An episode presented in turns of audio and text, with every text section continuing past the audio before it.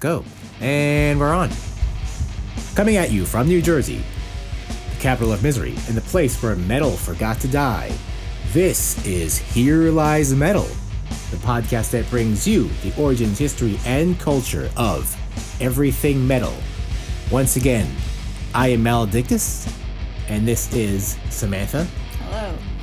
and we shall be your overlords for today and all of eternity. Welcome. Aren't you people tired of my intro? Should I change it? Yes. Yeah. It's, it's is it cheesy? Is it cheesy radio? I, I have no I have no other ability but to do cheesy. I grew up on cheesy radio. Like I have to act like a DJ at all times. I mean, I, I think the beginning is strong, but you, you need to look Strong.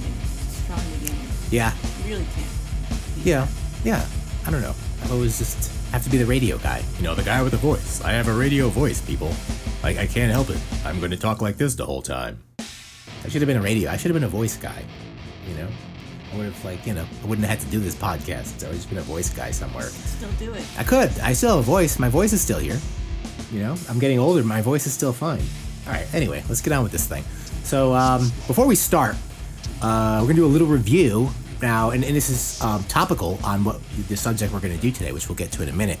Um, obviously, everyone's talking about the Motley Crue biopic on Netflix called The Dirt, based on their um, book that they probably came out like 20 years ago. I think the book came out. But everyone's talking about this movie. Some people hate it, some people like it. So what do we think about it? It was bad. Yeah, it was like um someone said it was and this is very accurate. It was like an after school special with sex and drugs. And, and that's really what it felt like. It wasn't I guess it had the depth of, of an after school special, but it didn't have Yeah, a message that had a message, right? you know, they usually have some kind of moral they're trying to import. But like with the dirt, like yes, they clean up, you know, they get off the, the drugs and the booze. But like there was no consequences to the drugs and the booze really. Like they somehow found a way to make like Nikki Sixx dying and Vince Neil killing somebody seem like it wasn't that bad. Yeah, they really It's glossed big over deal. that. They really glossed over. uh, It, it was a very, you know, if you hear the story of the survivors of, of Hanoi Rocks, I mean, you, you hear what they have to say about Vince Neil. You should read that article, see the, the venom they have to say about him, and it's all legit. Uh, yeah, it, it's um one thing that they really had me. uh, Number one, it didn't feel like it was in the '80s. It felt like they were doing that all today. It felt like this was some really debaucherous band that was doing that all in this day and age. There was no not one point in the movie where I felt like it was in the 80s. You know, and I think you need a budget to do that. You need some money to give it that feel and that retro feel. And they did not have that in any way. And another thing that really pissed me off is it's a movie about a hair metal band. There was no hair The hair was wrong. They got the hair wrong. yeah, the least thing they could have done, I'm sure this wouldn't have costed that much money, um, is to give them hair. Like they had just pretty, you know, unoffensive hair. Like their hair was just pretty. It could have, if they had those haircuts today, it would have been. No one would look at them different. You know, if the hair they had. You know. I think the band was like too involved in the making of this movie, and Yeah? I bet they're embarrassed of that hair, and that's why they were like, "Don't, you know, okay, don't literally do the hair we had." yeah, apparently there was a lot of inaccuracies in the movie. Um, some people were And, like, getting at. I mean, everything was just like soft. It was soft. softball, softball, soft pedaled. Yeah. it was. uh It was soft, and and I thought the Queen movie was soft. No, this is I think Oh, this is this way was like- softer.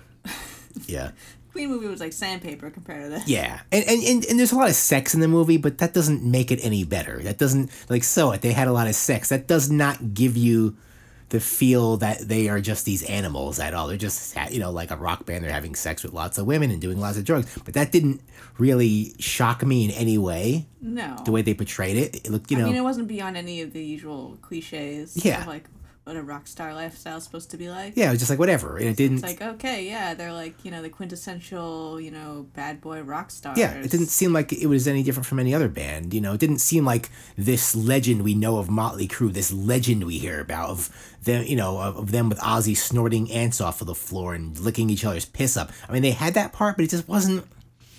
I was not shocked when the guy who portrayed Ozzy, which was really bad, um, was was snorting ants off the floor. It's like, yeah, and you know, it just didn't wasn't filmed in a shocking way. it, it wasn't I effective mean, at all. it's funny, you know, it's called the dirt, but it's very glossy. It's very glossy. It's, it's very clean. Yeah. Like it really doesn't show you like how disgusting this life No. probably was. And the Doesn't show acting- you any of the grit. No, Um, and I'm sure there was a lot of grit. it doesn't show any, any of the bad shit. No, no, Like and, and, uh, e- even the bad shit looked good. yeah, Like Vince Neil kills someone. He's just like, oh, and the guy's dying in his lap, and he's like, oh, is it Christmas? You know, it made it just- look like a sweet moment. Yeah, it's like, oh, I'm so Vince sorry, I Neil's such a killed nice you. Guy. Vince Neil never apologized for that. He never apologized to them, to that band, to that guy's friends. And I, and one, of- you know, interesting enough, I was in the article I was reading about um, the guitarist of Hanoi Rocks. Uh, he's an actual gypsy. He's a real life, you know, Romany, and um, yeah, and I think he put the curse on Vince Neil, man. I think he put the curse on him, gypsy curse. You know, that's what happens. Spreading dangerous stereotypes. I, I don't know, man. That's that. I, it was never said anywhere, but I just put two and two together. I'm like, that guy's a gypsy, you know. And There's a reason they rounded the gypsies up, Steve. Gypsies do. Of what you're saying. I think you know because they put curses on people, people get scared. I think they put curses on people though. You fuck with them, you know. I'm not saying you should put them in death camps, man, but you know, you fuck with them, you know, bad things happen to you. You know, just avoid them. Just don't fuck with them. You know.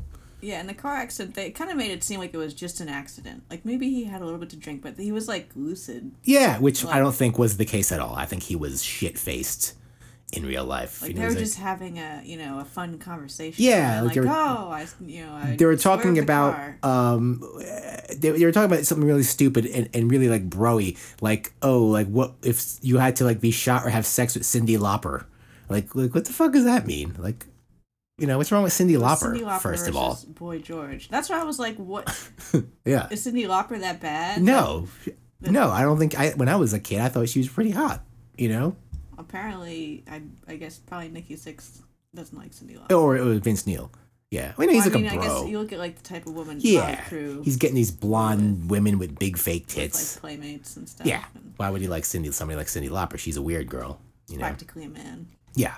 So that's the kind of, you know, thing they go for. They were very it was really even just going off like you know that it, it was not the truth. It was like some like weird veneer They should have that they that Motley Crue wants you to think of them. they Like, should have It was just yeah. also just a bad movie. yeah, it just wasn't it was very Poorly written, budget.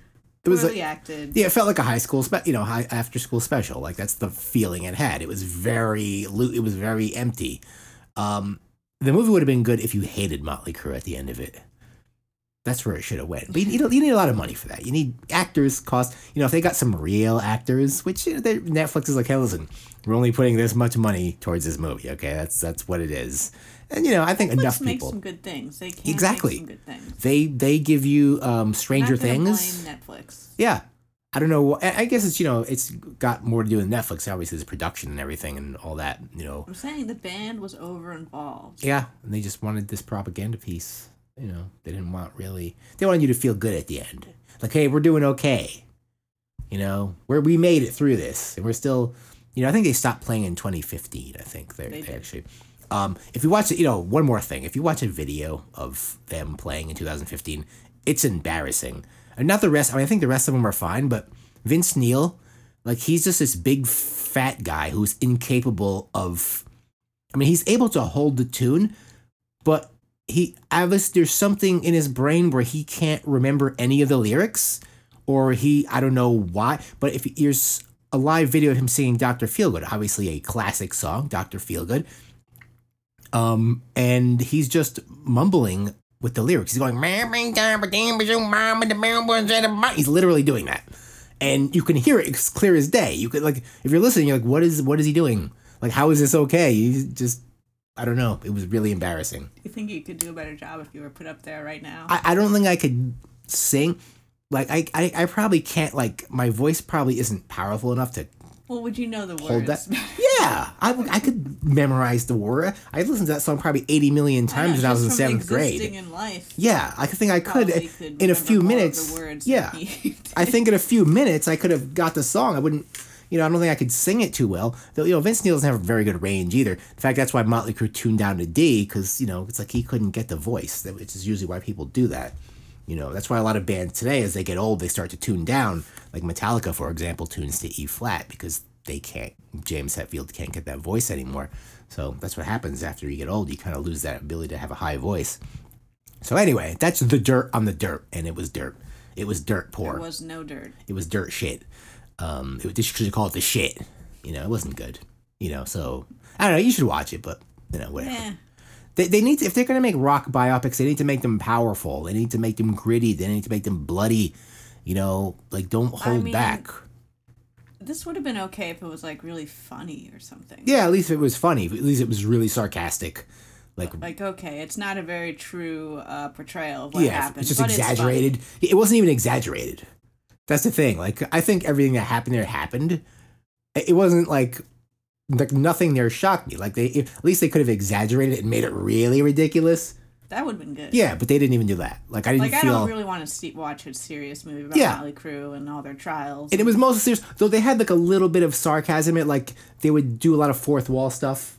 You know, like they would be like, "Oh, well, now it's his turn to talk." You know, Yeah. like so they would, do a lot of fourth wall things, and I was like, "Oh, that was a little It interesting." didn't- it- I didn't think it worked very well. you know but that was the only thing that you know i was like oh that was good i like that they kind of went off script there a little bit. But yeah otherwise i don't know. We need a really good rock movie you know. I think a lot of bands today deserve a, a biopic biopic. I mean, I don't know. I think biopics are stupid. man i don't know get I'd prefer, you know, just the documentary. yeah. Well we had those. We had this series. You know, like when we saw the Queen movie, you know, like they did a good job with the re- recreating the live performances. But at the end Yeah. of the day, I'd, I'd still rather watch Queen actually do it. yeah they, So that's if it was a documentary, you you get to watch Queen do it. that's one thing um the queen movie got right is the the performances they really did that well um I mean, yeah, it was the best part, but still, I'd rather watch the real thing. Yeah, absolutely. Yeah, there's nothing like the real thing for, for Queen. I mean, legendary on stage performances of Queen. So anyway, let's get to this podcast, huh? That was a dirt on the dirt. So um, so this is going to be a special one. It might piss some of you off. You're going to be like, "This is I thought this was a Here Lies Metal podcast. What, what what's with this?" But um, here at the Here Lies Metal podcast, we are all inclusive to all forms of things that were considered metal, and that includes everyone. That will include things we don't like, that'll include things we like, but we are all inclusive, and everyone's allowed in the Here Lies Metal um, house. The house, the castle, the fortress of Here Lies Metal, The cemetery, cemetery, the mausoleum. mausoleum, crypt, The sarcophagus. Everyone is allowed in here, okay? And I don't care. I'm not gonna be like, no, they can't come in here. No, this is all inclusive, okay? Just like your workplace now, it's all inclusive. So, so um, let's take it back to young Maledictus now. Take it back a long time before you were born, probably. The year is like 1985, 1986. Young Maledictus is sitting in front of MTV. Because that's what we did, you know. We'd sit, we'd come home and we'd sit in front of the MTV. That, that's what was going on. They were video, they were actually playing videos, so we'd watch them. Because, you know, I was going to Catholic school and I needed some rebellion. And of course, I was scared of everything. So most of the things I would see there were, I just had, you know, some sort of uneasiness about most of it. But I was learning. I was slowly opening my mind to it. We're drawn to it anyway. Yeah, of course. And on MTV at this time, there's a lot of a lot of hair metal bands. You know, th- that was a normal thing on MTV. It wasn't, you know, there was like hip hop and stuff like that, which you know, like maybe was more popular on MTV later on. Like that was there too, but most of it was, I think, in the absolute mainstream of MTV. The, the heavy rotation was mostly metal like acts. You know, not not like really heavy stuff, but stuff with guitars, stuff with loud guitars, and guys with big hair and a lot of debauchery. That was why, you know, that was MTV was the reason why we have what the subject of this podcast will be. Um, it's all because it was all about visuals. It was, it was all about videos. So I'm sitting there watching this stuff, and you know, I'm enjoying it. You know, I'm like, hey, I, I think I like this. I, I think I want to do this. I'm watching the TV, and my parents would, of course, would come in. They'd want to watch the news or something, and they'd be like, "What is this? They, they look like girls."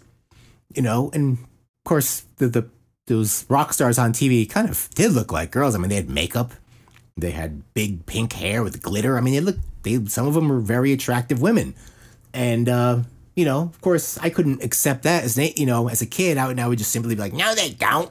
You know, this is cool. You know, and my parents, I, you know, looking back, I think they were right. You know, they they looked like girls, and What that- are you saying that's bad? no, but that was the thing back then. Some bands more than others, and we'll get into that. You know, in in our um our strata of bands on this playlist, there is different grades of this pot of of the subject of this podcast, which of course is the evolution of hair metal. And I know you're all out there like, what? How can you be doing a podcast on hair metal? Like I said, we're all inclusive here. Hair metal gets a voice, and it's time we talked about. It's time we talked about some of the origins of the Maledictus you have here.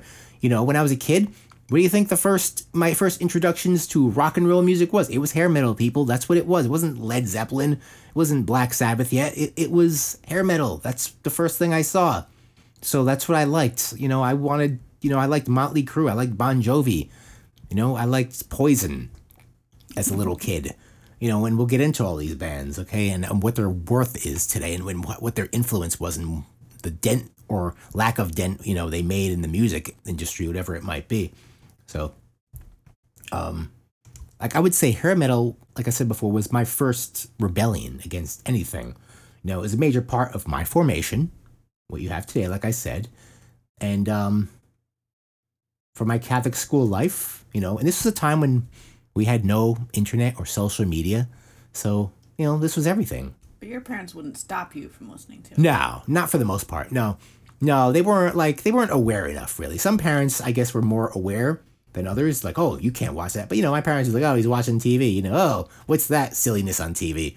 You know, I don't think they were aware of the whole satanic panic. Really, they weren't really. Their ear wasn't to the ground on that one. So I was scared of it myself. I didn't really take my parents to be like, don't watch. I was like, oh no, I heard it myself, and I was like, I shouldn't watch that. I was, uh, you know, I was brainwashed, you know, into my own judgment, you know, by hearing that stuff.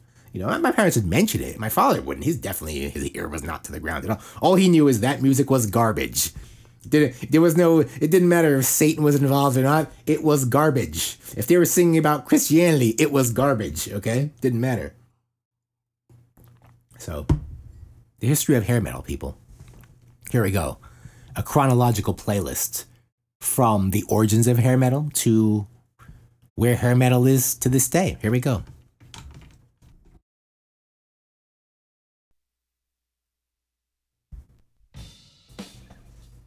What is this? It's your favorite band.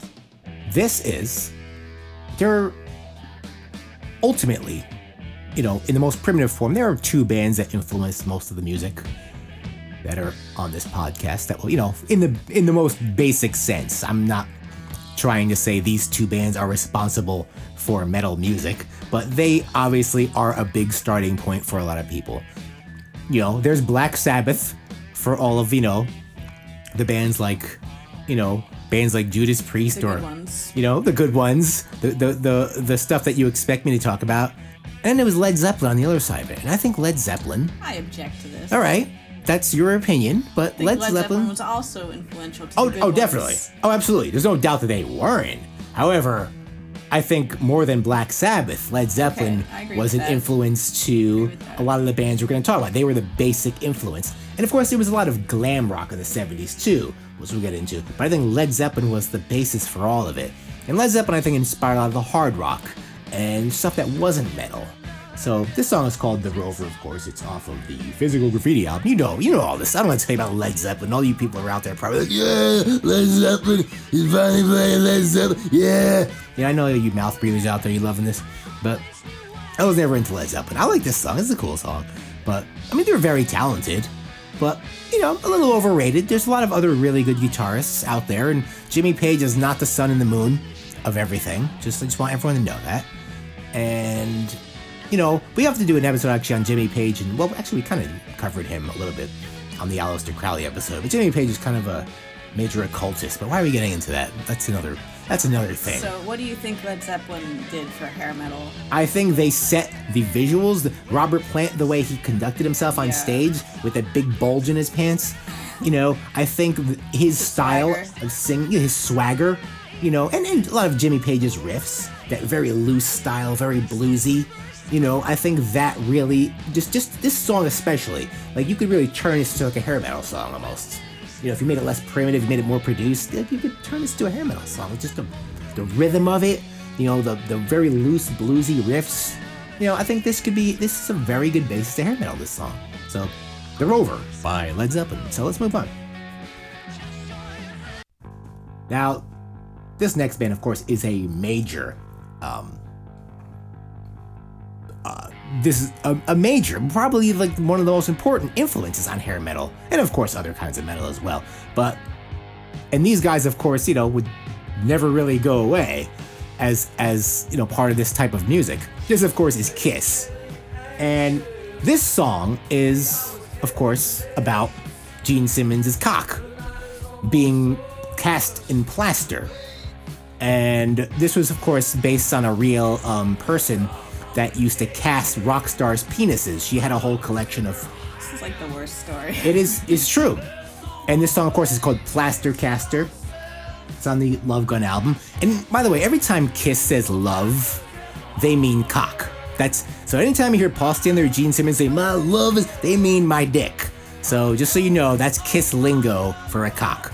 And Kiss, of course, is one of the most important. We're gonna do. A, I think we're gonna do an episode on cock rock and of course Kiss is very an important um, influencer and pioneer of that type of music. And you know that could of course could go into hair metal as well. But you know it's basically music about you know people that are, are obsessed with their own dicks. And Gene Simmons obviously is obsessed with his own dick. So this song, just subject wise and visual wise, is a major influence to hair metal, right? Yes. I mean, what's hair metal about? It's about cocks, mostly. You know? Can we agree on that? Yes. Yes. It's a very uncomfortable subject, but this is, you know, a major I- part. It's just such a strong mental imagery for this. It's happened. You could look. You can see pictures of it. You know. Oh, really? Oh no, yeah, it was. It's a mo- It's it's exist like this m- plaster mold. Just Gene Simmons's? Oh, there's or many. No, there's a whole collection the- of them. Oh, the gallery. Yeah, yeah, yeah. Jimi Hendrix. They have you know a whole bunch of people. Probably Jim Morrison. Probably uh, you know Mick Jagger. Whatever. Everybody. You know all the guys, and they would. It's a little disturbing. Yeah, that's that's what that's what she would do, and I'm sure you know she'd get some more on the side. You know, Gene Simmons is talking about you know like having sex with this girl too. Obviously, I mean, mean, you know. kind of just assumed. yeah. If he had sex with three thousand women, she had to be one of them. You know, like that's just how would he? I mean, You know, also, if like if your hobby is taking plaster. yeah, you're probably going to test it. Yeah, like, yeah, you're going to test it. So, whoever this girl, I don't know who she was, but there's she was a thing, and he's talking about that as as he does. So, yeah, so that's you know Kiss's vocal, you know, subject matter and visual look that would seriously influence this genre uh, of hair metal. One of the most important um, influence, one of the most important uh, origins of hair metal, I think, was Kiss. I mean, do you think musically they are? Yeah, I think musically too, because they had this very simple, loose style. Um, and Kiss wasn't very good. You know, their, No. their music was kind of garbage. But they were always fun, and they, you know, their songs were catchy, so people I mean, would like better them. than a lot of hair metal. Yeah, and uh, you know, and they would, of course, continue to exist in that era. We'll get into that. So, Cheap Trick. There's no doubt about Cheap Trick being a huge influence on hair metal, um, in the origins of hair metal. Just their whole that huge stage show, you know, the a, a very energetic guitar player, and of course, uh, Ricky Nielsen, who would dress in these outrageous outfits and have these outrageous looking guitars. That, of course, you know, the whole hair metal was a very visual thing because of the MTV video. And Cheap Trick, of course, was doing that before there were videos. So, no doubt about it, Cheap Trick from Rockford, Illinois, is um, a huge influence on the hair metal we would have in the 1980s. The song is called Gonna Raise Hell, and it's from the Dream Police album. It's a very influential album. I like Cheap Trick a lot. I feel like I don't know very much about. You should listen to Cheap Trick more. There's such an influence on so much music. I mean, Their catalog is so deep. yeah, it's, it's pretty deep. It's fairly It's a deep. little intimidating. It's fairly deep. They're known for their live album, Live at Budokan in Japan. They did this a huge live concert, which is one of those legendary live albums of the 70s. The 70s had a lot of legendary live albums, and that's one of them. You know, that and Kiss Alive, and you know, you know Cheap Trick is a, is a really good band. Very influence, influential band around the Chicago area. I mean, think about all those Chicago bands like um, Smashing Pumpkins, huge influence. You know, Cheap Trick. Like Cheap Trick is like the the gods of that area. You know, that whole Chicago scene. So Cheap Trick, definitely a great band. You know, huge influence on a lot of music. I- I'm surprised how many people, you know, from legit bands like Cheap Trick. You know, Legit band? Yeah, You you know. think legit bands should like Cheap Trick? you would think they wouldn't. You'd think, oh, they're probably not into that, but you know, but they are because it's it's such a good sound. It, it they were such a good band. They were not hacks in any way. Like, you know, if you compare them with Kiss, I mean, they they were actually really talented. And Cheap Trick is one of those bands that has a very heavy Beatle influence. A lot of their songs are very Beatley. They do a lot of those Beatle chords that I was talking about the other day. A lot of those weird. I don't know how that works. Those I don't know how those chords go into each other. But you know that Beatles sound. I, I don't know how it works. I have to figure that out. But I have to do an episode on Beatle metal. All, all bands that are influenced by the Beatles that sound like the Beatles. So no doubt about it. Cheap Trick. Of course, Van Halen. Here we go. this is where it really this is where the border was. This is what brought 70s metal sev- you know the 70s influencers into 80s hair metal it was van halen. Of course van halen was s- such a good band though. Such an amazing band. They're more when you really listen to those it's it's it's it's fun it's it's party it's debaucherous and it's prog at the same time a lot of people say Eddie Van Halen is overrated. I think he's underrated. When I really listen to him, I'm like, I, I just find something new in his playing every time I listen to it. Um, you know, and he did a lot of drugs, man. Some say he invented cocaine. So, yes, it's been said that Eddie Van Halen invented cocaine. He grew it himself. That sounds true. He- yeah, it's, it's very possible. Uh, you know, those guys partied, a- and they were. So, you you'll never, the universe will never create a combination like that.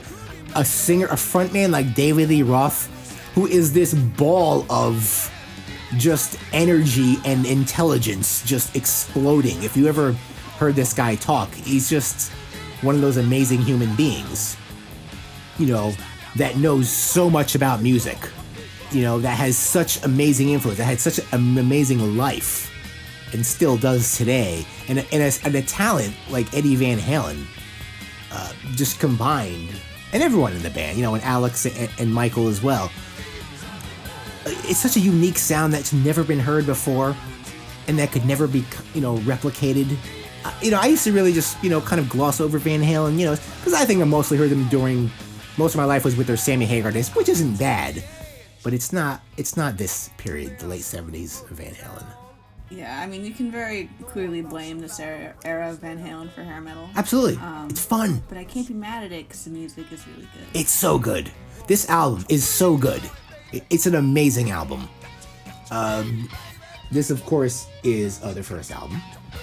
Uh, and all their 70s albums are just into the 80s. Everything with David Lee Roth and Sammy Hagar. They, of course, they changed their sound, but they never stopped being proggy. Even though it was very an 80s sound, it was very, like, a lot of synth heavy. It, like, it, it's so. It influences, like, prog metal as well. It, it's it's a lot deeper than you think it is. It, and it's fun too, and it's debaucherous, and it's sinful as well. It's not nerdy. That's what's amazing about Van Halen. So I'll stop blowing smoke up their asses because they're just an amazing band.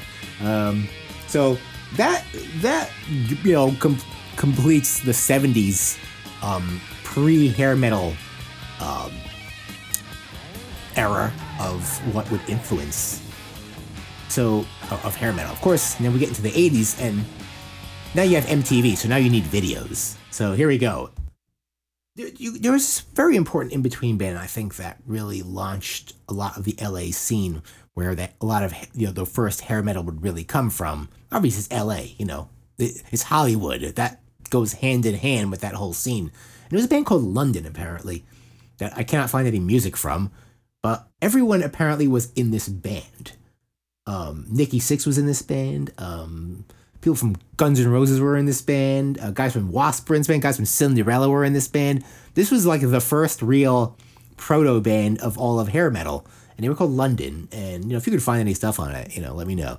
But I couldn't find any stuff on Spotify, so I'm not gonna play it. I just want to mention how influential they were to really the formation of the LA um, Sunset Strip scene, and how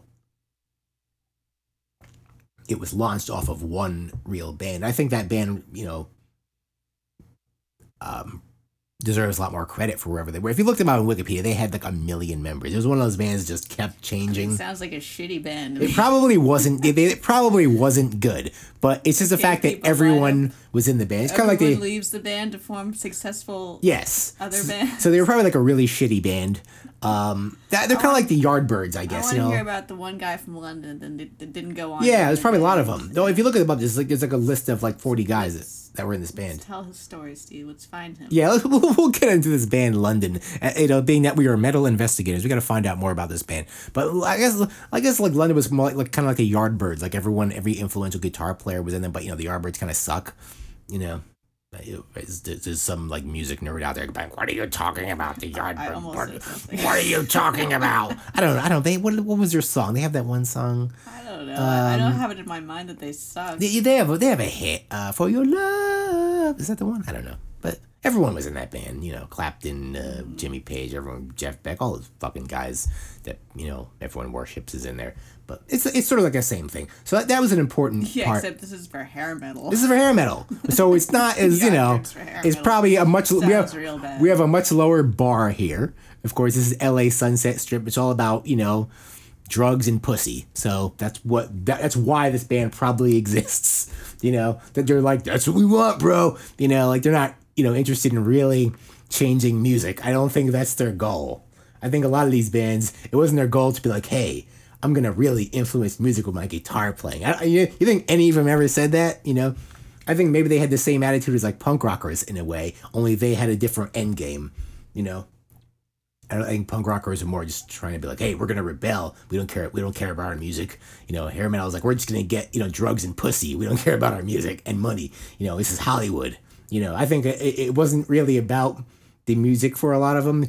Uh, some of them, uh, and we'll get into some of them. The music was actually really good, and you had some really talented musicians in some of these bands. Others were absolute fluff. And I'm gonna point out every time I read a band here from the '80s hair metal scene, I'm gonna say good band or bad band. It's gonna be that simple, good or bad.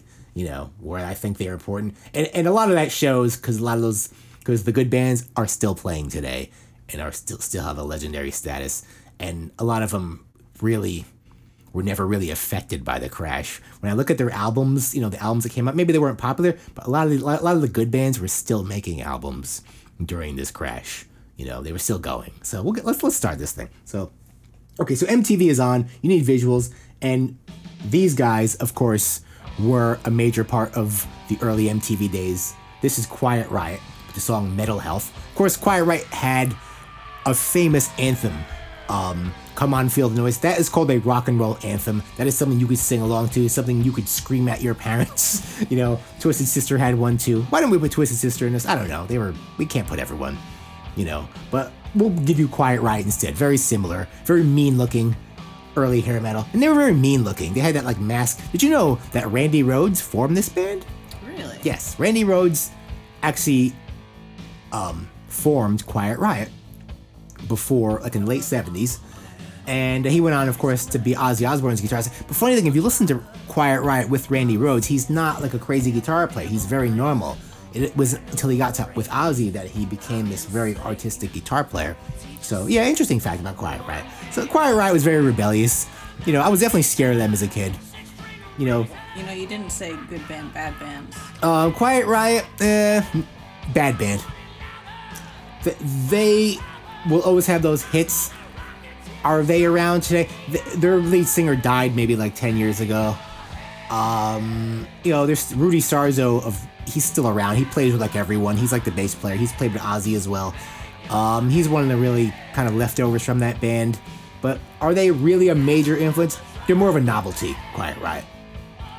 You know, with a song called "Bang Your Head," It's a or good time song. it's a good time song. That's all it was. I do not like "Come On, Feel the Noise." they're not. I find it they're, annoying. They're not high quality songs. So I no. this song is better than that one. Yeah, yeah. They just look, okay they're not gonna have any deep songs I'll though. Yeah, they're okay. But some of these bands will have deep songs. Some of these bands will have memorable. Like it's not a deep songs. Yeah, this is this is I'm mad. There's you deep know hair metal. what? There's deep hair metal. Yeah, there is. We'll get to that. So, Quiet Riot, you know, MTV band, one of the first MTV bands. They had a lot of visuals. They had a lot of fire and tits in their videos. You know, it's everything you wanted back then. So let's move on. This, of course, is part of the new wave British heavy metal scene. But these guys would cross that line and be one of the. They would. Hair metal, you know, new wave British heavy metal would definitely be a part of the formation of hair metal. Um, it definitely came out of it. Absolutely. There was a lot of. It was a very fine line. It was a very gray area back then. A lot of those bands. Kind of like the watering down. Yeah. Like the new wave. Absolutely. And, and it would, you know. Yeah, I think, you know, as the scene dragged on, it kind of got shitty. And it was MTV, so they wanted to be on that, so they started getting visual. Um, but, you know, if you look at the, a lot of the new wave hair metal, new wave British heavy metal bands, a lot of them are kind of like. You know, they're wearing very leopardy skin stuff, and even like the heavier bands are. You know, they're kind of dressed like. time. Yeah, 1981, 1982. You know, a lot of them are dressed like they should be hair metal bands. Only they're making like heavier music songs that you know Metallica would Maybe be hair metal is dressed like them. Maybe that's true. Maybe they started that. new. Absolutely. They're So copying hair metal. Yeah. Hair metal's copying them. th- that's what that was what was And rock and roll. To another extreme. Yeah, that's what rock and roll wear was. You know, that's what you were supposed to dress in, leathers and you know things like that. What are we listening to? This song is called "You Got Me Running." It's from their first album. No, not their first album. It's from um, High and Dry. I think it was their second, second album. Very iconic song on this album. This was a real crossover into really By hair Def metal. Leppard. Def Leppard, of course. Good band, bad band. A good band, definitely. Def Leppard is a band that's still around today, still playing strong today. In fact, one of the members of Def Leppard, uh, Savo, was um, seen wearing a skeleton witch patch on his jacket, which That everyone's calling. Yeah. Yes, well, it made the on like news. daytime television? Yes, he was on day. He was wearing a skeleton pretty witch patch. So you know, Rick Savage or Savo as they call. Uh, he's following the yes. I don't know. He's an old man, so I don't know. That's cool, Rick Savo. So, you know, they're still an influential band. They're all together still. Um, they have Dio's guitarist though. They have Vivian Campbell playing guitar uh, to replace the late Steve Clark. Uh, but yeah, um, Def Leppard's always been there. You know, the crash never affected them that much. They're always together. They're a British band. You know, very different mentality than the Hollywood bands. And you know, they weren't always hair metal. They started as new wave British heavy metal. They came out of that scene. They went hair metal. That's what you have to do to be on MTV. That's where they went. You know, they're known for their one-armed drummer who isn't that good, but you know, they let him play. You know, they they're not gonna be like, hey, we're gonna get rid of this guy. Nice guys. That's nice guys, man. Because a lot of bands would be like, all right, I guess you can't play anymore. So Like, yeah, It's fine. We'll go hair metal. yeah. They're, You don't need two arms. yeah, you know, he had a lot of computers helping him and stuff. Well, he lost the arm after they went. It was a few albums in. He got into a drunken car accident, and he lost an arm. And you know, that's something. It's like you're not. You're, you're a drummer. You don't have an arm. You're never gonna play again. He's like, yeah, I'm gonna play again. You know. So that's you know what a what a bunch of good-hearted guys. And a lot of their songs are you know about alcohol. These actually guys made the Filthy 15 because of alcohol. They just sing about getting drunk. Their early songs were just about getting drunk, which eventually, you know, killed one of their members. So, uh, yeah, you know, Def Leppard has credit. Good band. Definitely. They get credit. What's next? These guys, of course, um, these guys set the hair metal scene on fire early on 1981 1982 before everyone these guys were there. These guys look mean. Motley crue too fast for love from their first album. Um good band. It would take these guys a while to get shitty. I realized their first three albums pretty fucking solid. You know? It wasn't until it girls girls girls then they were like ah, okay feel like that's the only era I know of Molly. Yeah, that was the real. That's their excessive hair metal scene. The mid '80s when it's got excessive, but this is when it was still raw. This is when it was still on the streets. And these guys are from LA. They're not. They didn't. They didn't like come from you know, I- I- Indiana somewhere and like we're gonna be rock stars. These guys are from there, you know. And these guys, they looked mean. It was just you know they used to have like a lot of pentagrams and stuff. I think that was all really Nikki Sixx's visuals. He wanted to make it kind of look evil. He want to really scare the fuck out of your parents, and it scared the hell out of me. Like these guys, I was like, oh no, you know, they look mean to me. They'd set themselves on fire.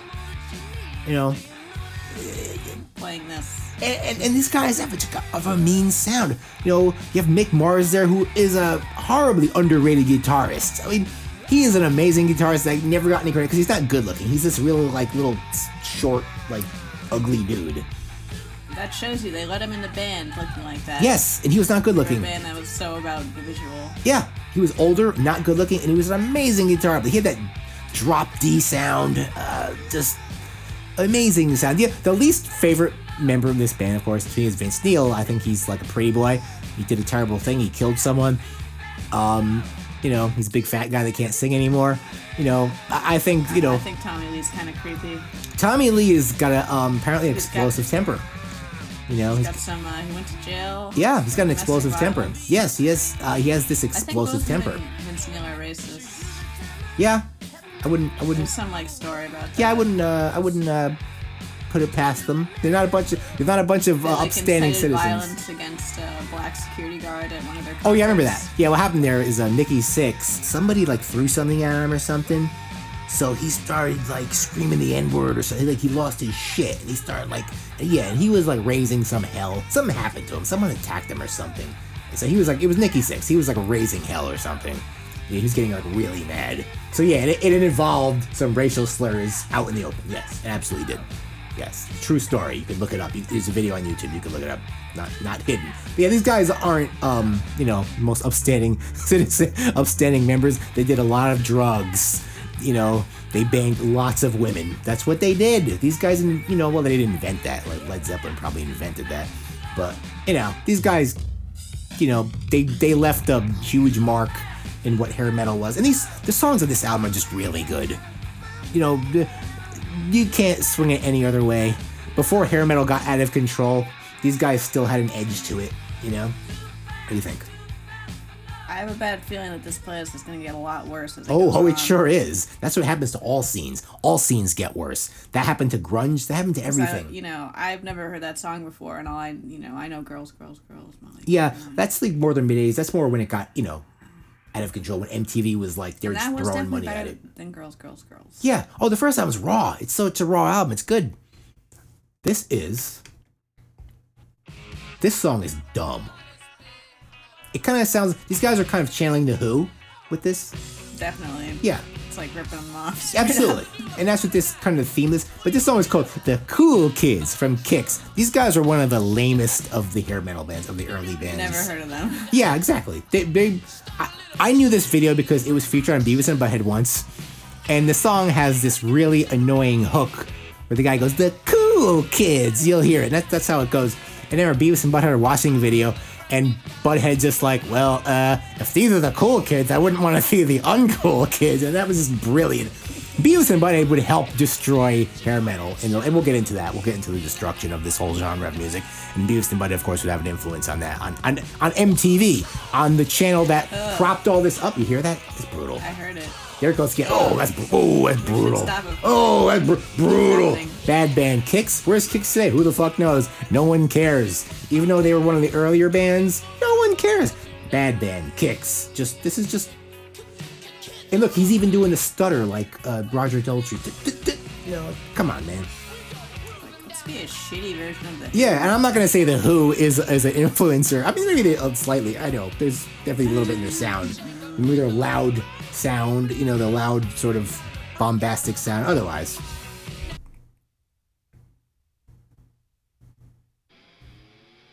this song is called "Turn Up the Radio" by Autograph. I never, I don't remember these guys. I've never But I remember Autograph. this song though. I don't remember who did this, but this song I feel like was just played all the time.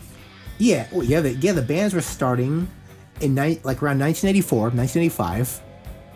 In 1984 was a very important year in all of music. All the new wave bands got bad. You know, hair metal, you know, rock music started. Like it was the death of rock. I think 1984.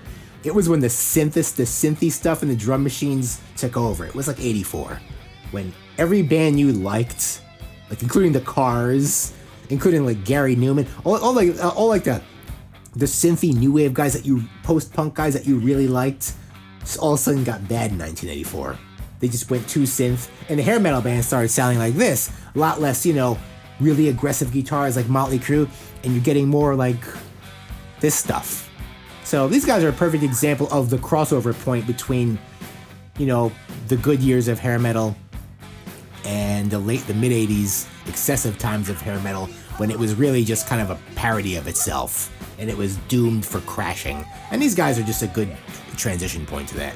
Autograph with Turn Up the Radio. I just I just remember this song. I don't remember these guys. Bad band because where are they now? Who the hell knows?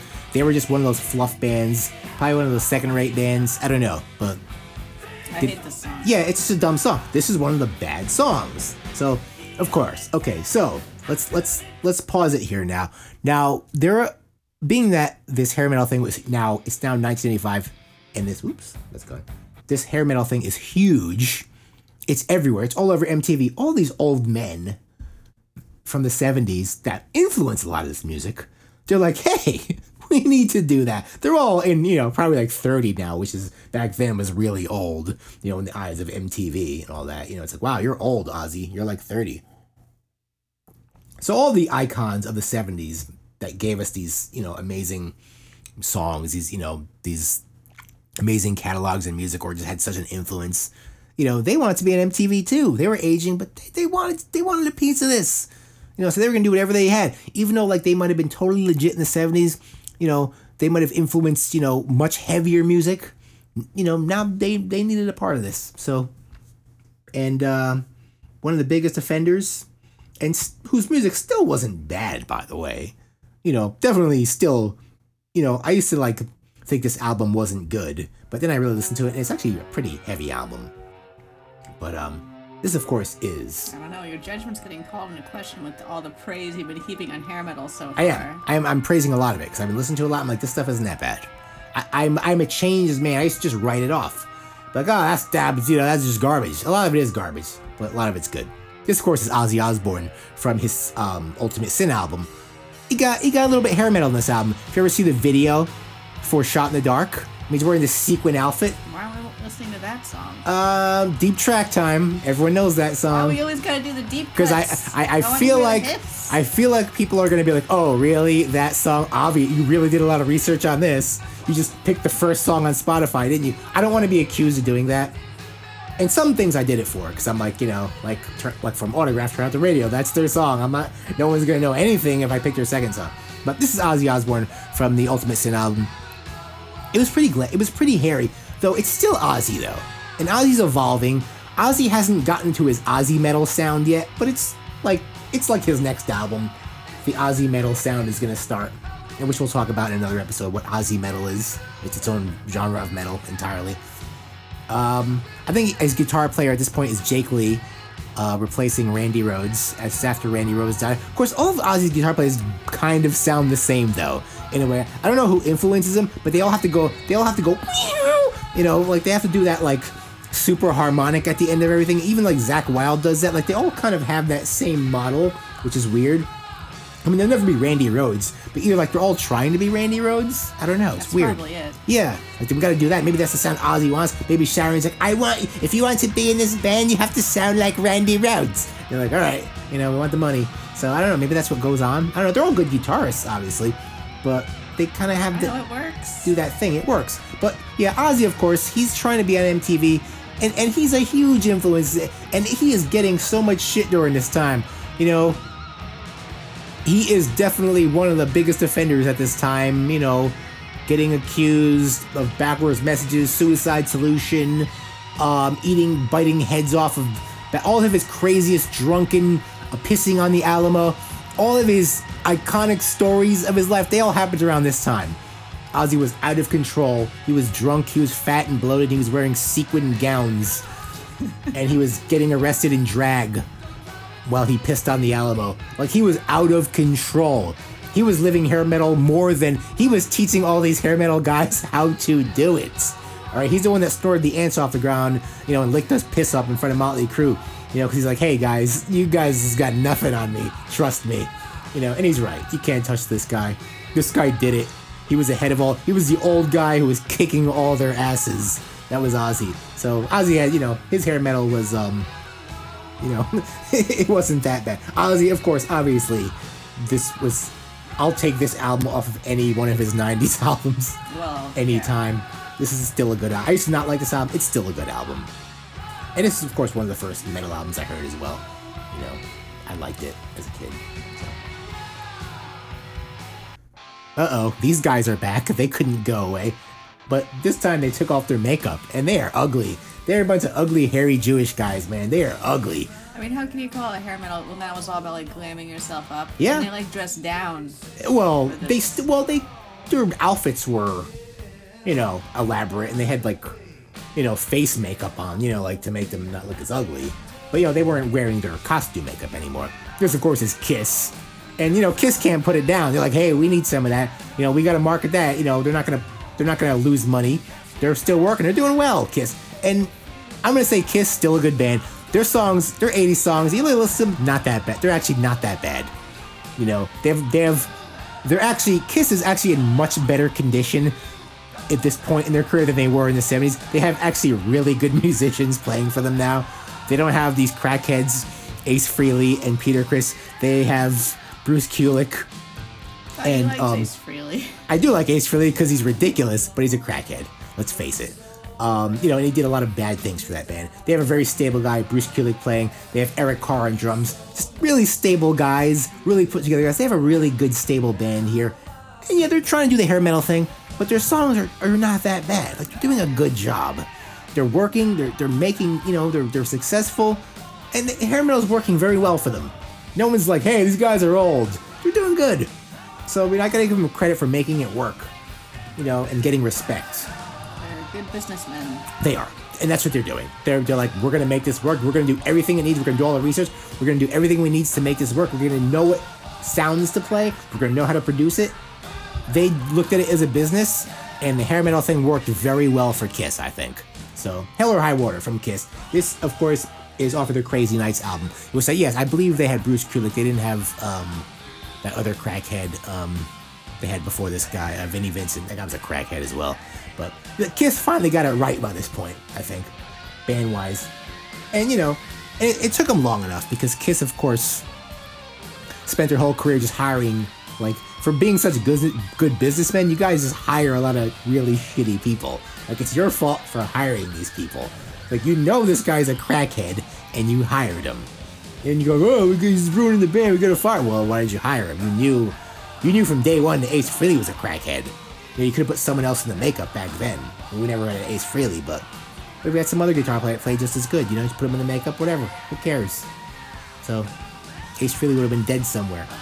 But you know, but there we still have him now. But but now we still have Ace Frehley, and he's still playing. I'd like to see him, by the way, again. I think he's coming. Yeah, he is. He's playing soon. I, I would like to see him again. I like that. I like. I think to NJPAC. Yes, I like watching. He came there last time too. I, I got to cover him once. It was pretty cool. Ace Frehley. I was like, I was like, Ace Frehley's right there. It's amazing. Like, like that's that was in Kiss. He like right there. Um, what else we got here? Ah, Whitesnake. Whitesnake here are one of the purveyors of cock rock. What? That's why it's called Whitesnake. It's about this. The he named the band. David Coverdale named the band after his own dick. That's what he does. He's like a very simple guy from Northern England. And Whitesnake, of course, was formed right after Da- David Coverdale left Deep Purple. Um, very respectable bluesy, very bluesy, very amazing voice. Some amazing musicians. Um, Jon Lord, of course, helped form Whitesnake after Deep Purple. He had John Sykes on guitar, you know, who'd gone to Thin Lizzy. Um, you know, Aynsley Dunbar um, on drums at one point. I think at this point he has Aynsley Dunbar on drums. Um, Cozy Powell on drums during the earlier stuff. Just all the great musicians are in this band. Really respectable guys. They weren't hair metal back then. They started as a really respectable, dirty band. They went hair metal at this point. Uh, David Coverdale was going out with Tawny Kitaen, like every hair metal guy was at the time. And this, they had two big songs. They had "Here I Go Again" on my own, where Tawny Kitaen is is is uh, dancing on the hood of the Jaguar, um, his own Jaguar, of course. Uh, and this was like the second song. This is like the morning after song.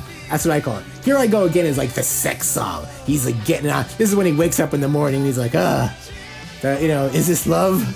You know, he's he's all drunk. He's hungover. And, you know, Tawny Kitaen there sleeping next to him. He's like, is this love? You know, he's thinking. You know, he's like getting all emotional.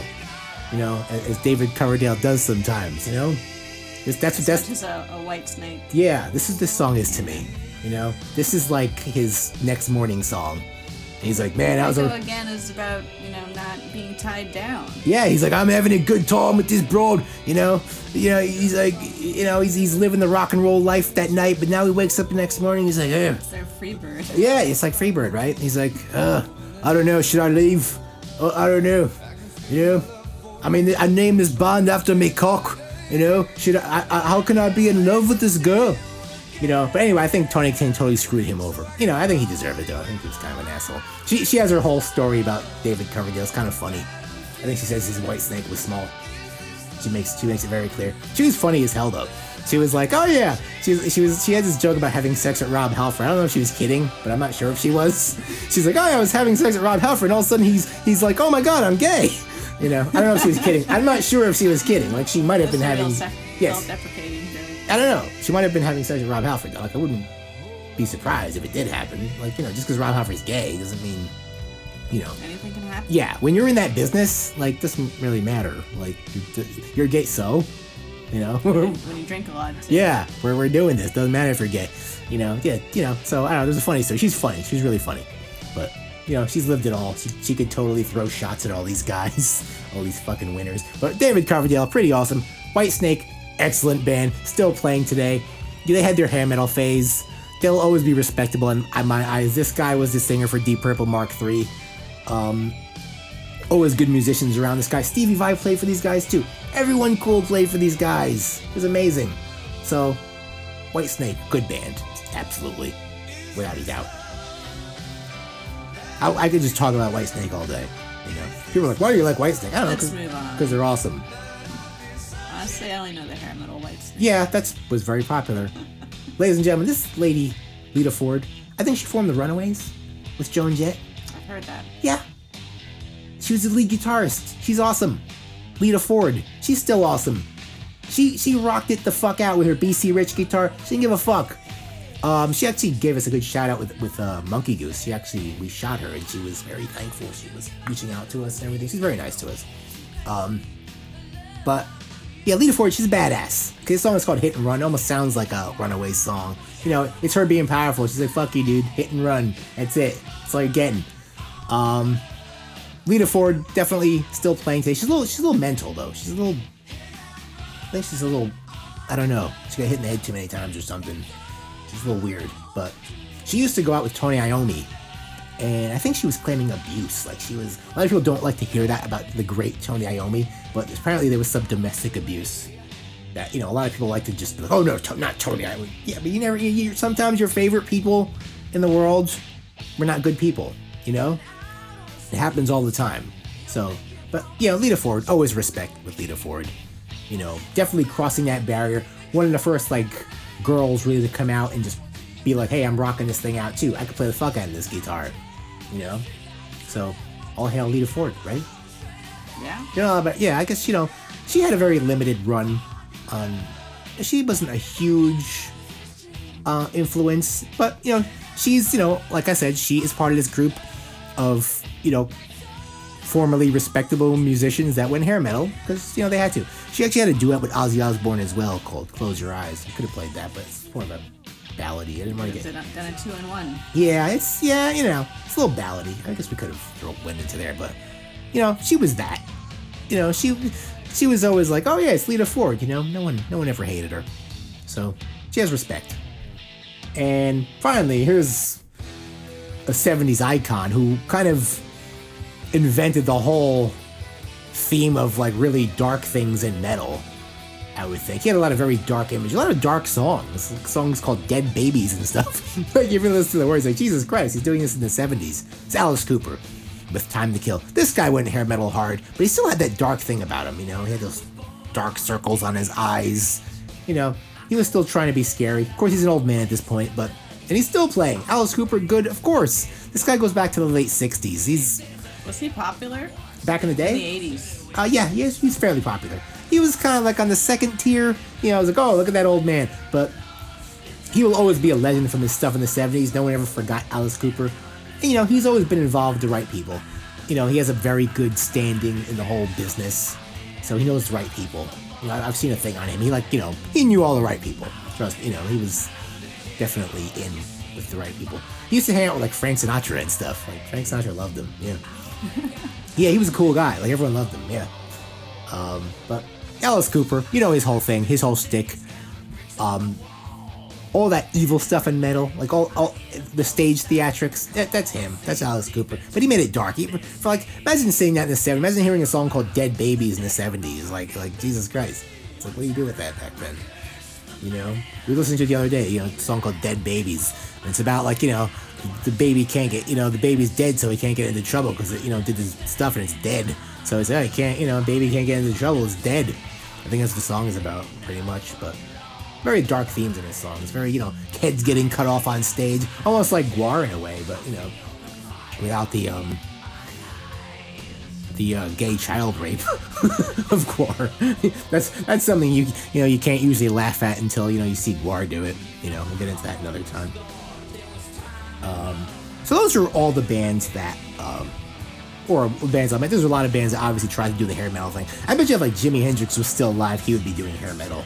You know, he, he'd be this old guy. Yeah, yeah, everyone wanted. Everyone wanted to be this MTV thing. Everyone had to look good for the camera. Some people did it more than others, but that was really the thing in the 80s. You were going to be in a music video, and you had to look good. And some people just took it too far. And especially if you were in rock music, if you were in metal, you had to be extra ridiculous. So, okay, so next we're going to move on into the more excessive times of the mid 80s. And this is when a lot of bands saw what was going on. A lot of kids saw what was going on in LA and they're like, hey, we got to be a part of that. And these guys are a perfect example of it. This is Poison. Bad band. I don't like these guys. I liked them like in 1987. I thought, I was like, whoa, this is cool. Little maledictus. This is garbage, though. Poison is one of the most garbage bands ever. Seriously. I mean, they had a really good guitarist, CC DeVille, Juilliard trained, very good guitar. You know, severe cokehead, but very good guitarist. Unfortunately, he's involved with these, you know, these three other guys that came from Harrisburg, Pennsylvania. Uh, CC DeVille's from New York City. And he's got that like whole New York thing. But the rest of the guys, Harrisburg, Pennsylvania, want to make it big, going to LA.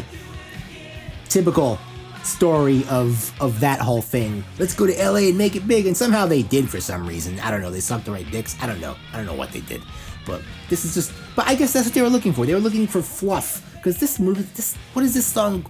Look what the cat drew. He's talking. Anything in the mainstream, it's like Yeah, it's garbage. it's just what It is today. like. It is today. It still is today. It's the same thing. It's not hair metal today, but it's garbage music today. This song is like he's talking about like all the girls he's banging and like it's like okay, well, it's great, dude. You know. I I just yeah, I thought these guys were cool for like a hot minute when I was in like fifth grade. You know. But you know, but I didn't like all my friends were listening to them, and I was like, oh, what, what's that? You know, because they were all cooler than me. So I was like, oh, they're like, oh, this is poison. You wouldn't know them. You're not allowed to listen to them. I'm like, I, I'm not. I was like, but you know, I want to. Can I can I listen to that? It was during the Open Up and Say Ah album, which was after this one, and uh, I think that's what it was called. And um, you know, I wanted to hear it. You know, I hadn't discovered Motley Crue yet at that point. This was like my pre-metal days. I had been familiar with Aerosmith and Run DMC. I liked that whole thing. And you know, this is probably the next thing I heard. And I was like, whoa, what's that? You know, I wanted to know what Poison was. You know, just I shouldn't have because You can be excused for any musical opinions when you're under 10. when you're in fifth grade, yeah, yeah, Actually, you're over 10 in fifth grade. I was about ten. I was younger than everyone else. But um, this music is perfect for a ten-year-old in the '80s. It's, it's something for him to strive for. Like, wow, look at all these girls he's getting. Look, look at all, you know, he drives around in a motorcycle. Isn't that cool? Look at his hair. You know, that's what I thought. These guys are so cool. These guys looked like girls. Okay, when you saw Poison, they like tried hard to look like girls. Like at least Motley Crue kind of looked kind of mean. They set themselves on fire. You know, and you know, and I think by this time Motley Crue was getting a little bit less glammy. They were looking more like bikers around this time, around when everyone was getting excessive, and these guys were just like the poster boys of excessive. Like they were just glamming it up like no one's ever seen. So It's almost like a different planet from now. it is. It is a different But planet. the you Watch know, these videos. Of Just- male beauty in the 80s. Yeah. Well, this was a certain genre, not every, you know, but even the new Oh wave yeah, guys. I don't think you know country singers look No, like that. no, no, definitely. But though the country singers were definitely prettier back then. you know, they were definitely prettier than they are today. Um, you know, because there's videos, and even like the, the new wave guys were getting very glammy at the same time. It was just what was expected. This is Warrant. This band is total fucking garbage. These guys came out late in the game. They sucked so much the singer killed himself. It's sad, but he was so affected by the failure of his band that he never recovered. Jani Lane Do they not have name. commercial success? No, they had huge commercial success in the late 80s. Huge! But they were just a flash in the pan. They were just a garbage band. That was. They were in that point of the hair metal scene when it was so overbought. It's kind of like a stock when it's about to crash. These guys were just. They just went beyond. It's like. It was like a really expensive stock that was about to just fall. That's what these guys were. Um, and when they fell, they fell hard. And poor Jani Lane, he never recovered. Like he was just sort of when they did the documentary on it, he was just broken up about it for and he and if he died like a few years ago, you know, it just in misery, you know. He just never came back from it. You know, really sad story, but this guy sucked though. This is this is a shit song. They had another famous song called She's My Cherry Pie. And all this sounds the same to me. It just all sounds the same. This just I mean, people remember these guys for whatever reason. Probably because of their iconic cherry pie video. It just had this really like hot blonde chick with big fake tits who was of course was probably going out with Jane Lane at the time. And you know, cherry pie of course, you know, is uh is there was a lot of double entendres back in the day, and obviously you know what they're talking about. Um, you know, it's all, you know, naughty stuff. And these guys were very good at naughty stuff. Though they didn't do it the same way Motley Crue did. These guys are kind of like, eh, you know, whereas Motley Crue, I think a lot of times were, you know, course there was always double entendres. but Motley Crue is more in the dirt. They were more in the gutters of the a Sunset Strip. These guys were in the excessive times. You know, Motley Crue was, you know, they came up in the time when it was hard you know. Whereas these guys were just like, I feel like these guys just fell into their success. I don't know.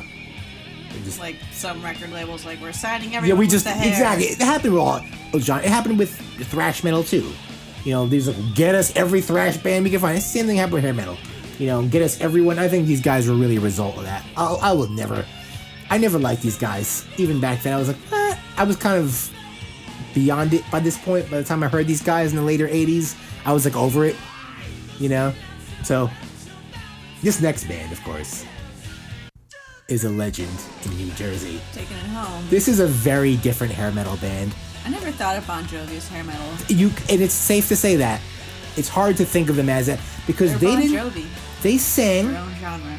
They sang. They were like Bruce Springsteen with hair. All their songs are really good. I, ladies and gentlemen, Maledictus says it.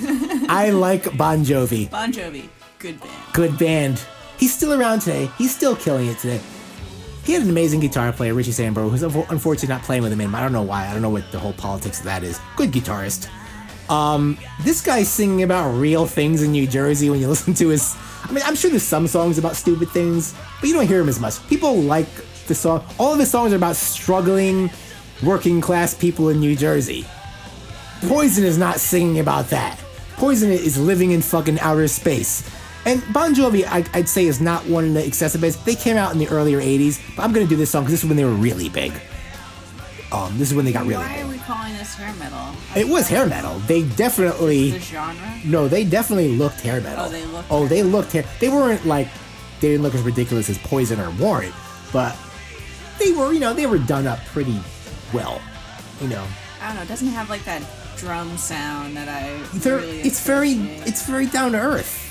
Yeah. Like that's- if if you didn't know what these guys looked like, you wouldn't think they were all done up. Okay, so is hair is hair metal just an aesthetic? Yeah, they had to look it. They had to look it. But and there's For the no video. musical traits associated. A lot of times there is. A lot. Of, I think a lot of times there is, and it's and there's a production about this. Like, but this this is very subtle though compared to like Poison, right? Or even Motley Crue. This is very subtle. The music is subtle, but they were on MTV. They wanted to be on MTV. They had to look good. You know, we couldn't look like a bunch of guys, you know, from Sayreville, New Jersey.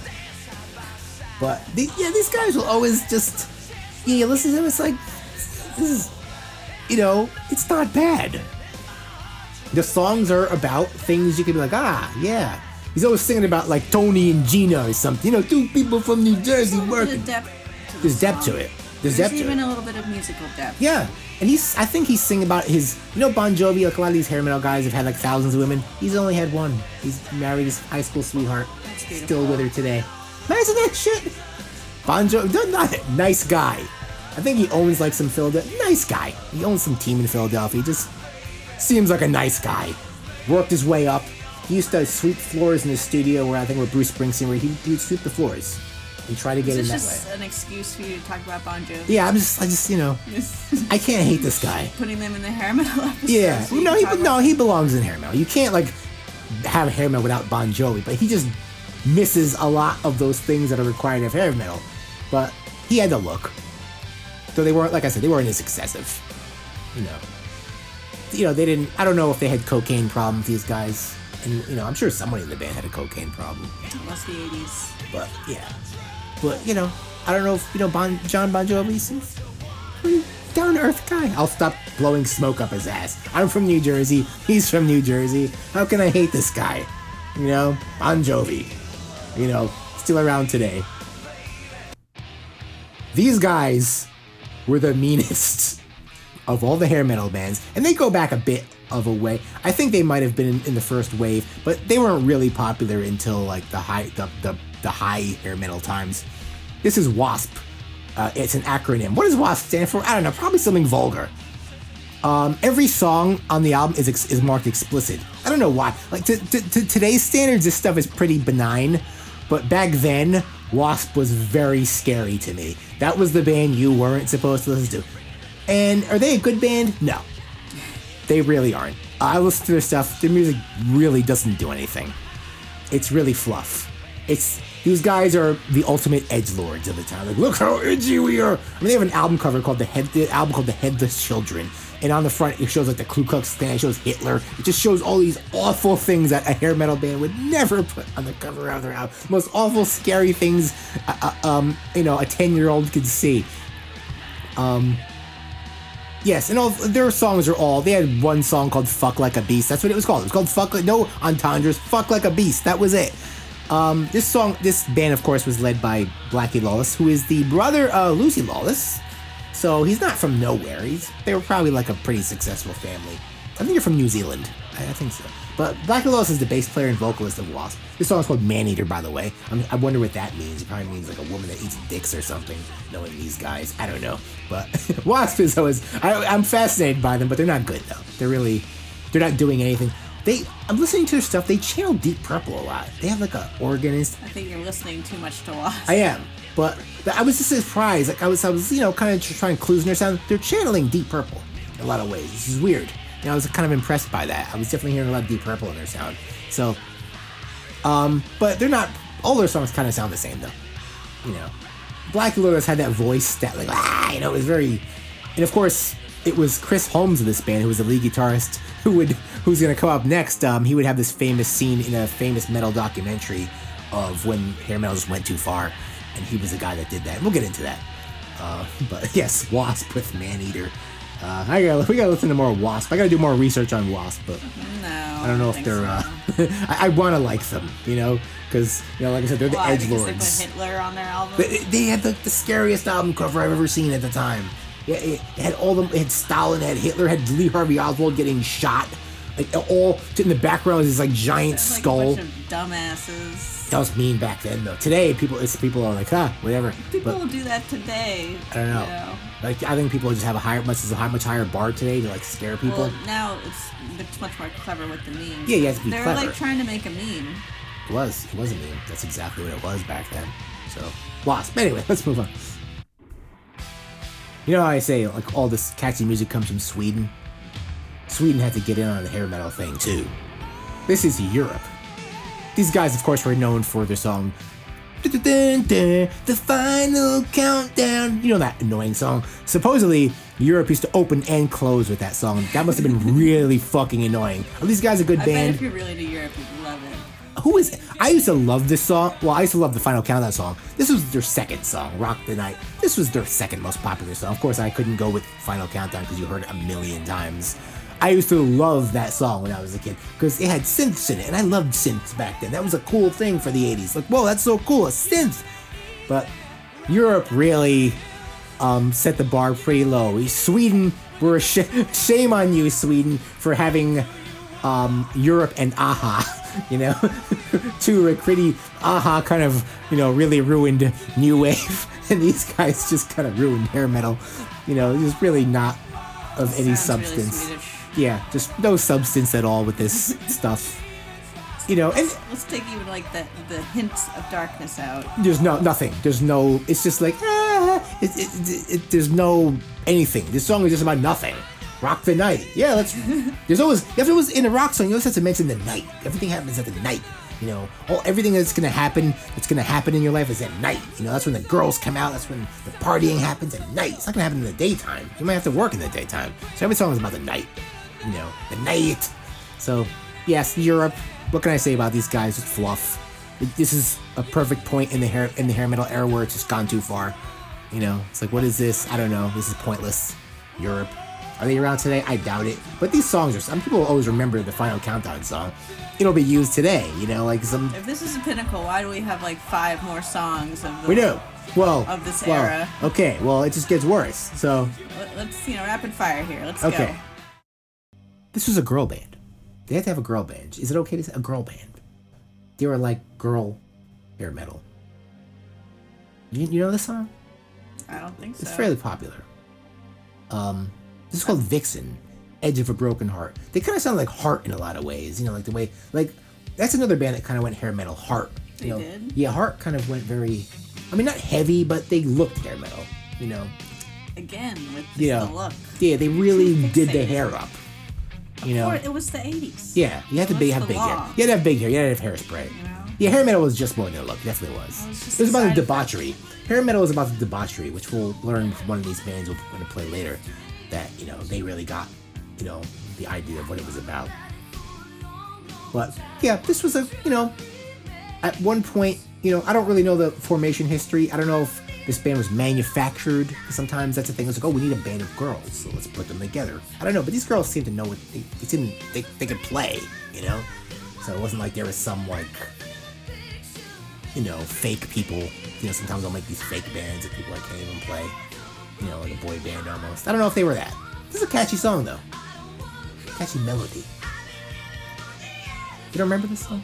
No, I've never heard it. It was it was fairly popular. I think my mom liked it. Yeah, I'm a little younger than you. Yeah, yeah. You had to you know you had to be like watching MTV in like 1987 to see this. I think this was a song my mom liked. I think my mom liked this because it was very you know a lot of the hair metal was ridiculous. It wasn't that ridiculous. You know, it was kind of you know it was like G- PG You rated. called Pat Benatar hair metal. No, no, she was part of that. Just I mean, this What do you call that music? That kind of thing. right, doesn't it? It's kind of like kind of that like that kind of angry girl sound like Pat Benatar. Pat Benatar's tougher though. She's tougher.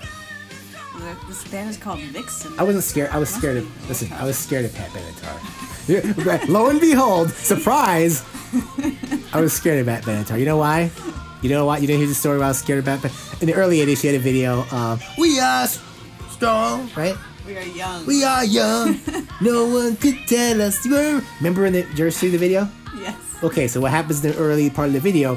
She's having some kind of fight with her father and her mother, and the father throws her out of the house. He's get out of this house. I don't know what she did, but it didn't seem like she did much.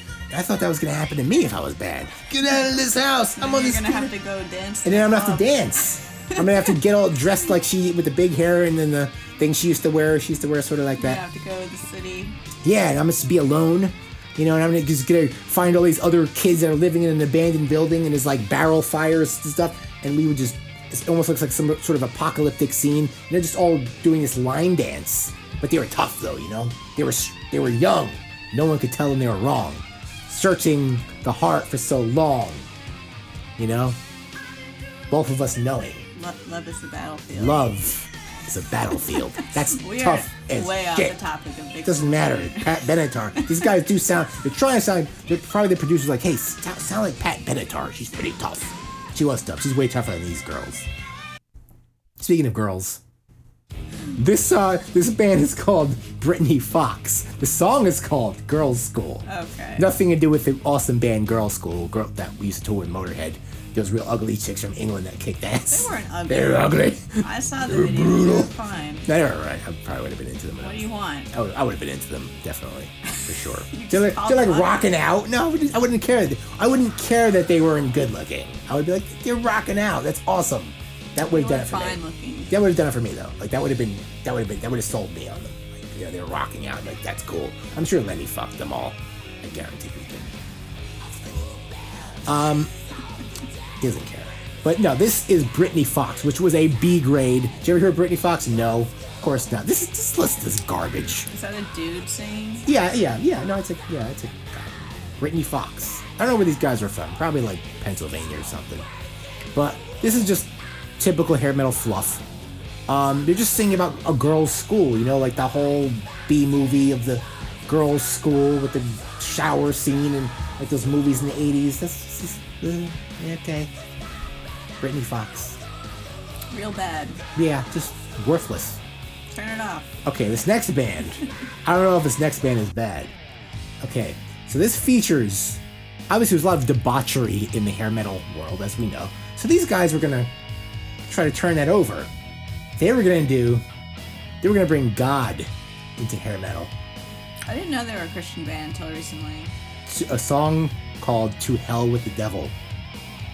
Wow, strong words. Okay, these guys were like, enough of this debauchery. He said hell. You know, we did say hell. We have to. He has to be a little edgy. Well, he's a rock star. Yeah, it used to be a little edgy. These guys used to have like the, the album cover for this. It's like all the, they used to wear these stripe. They're called Stryper. This band, by the way, Stryper.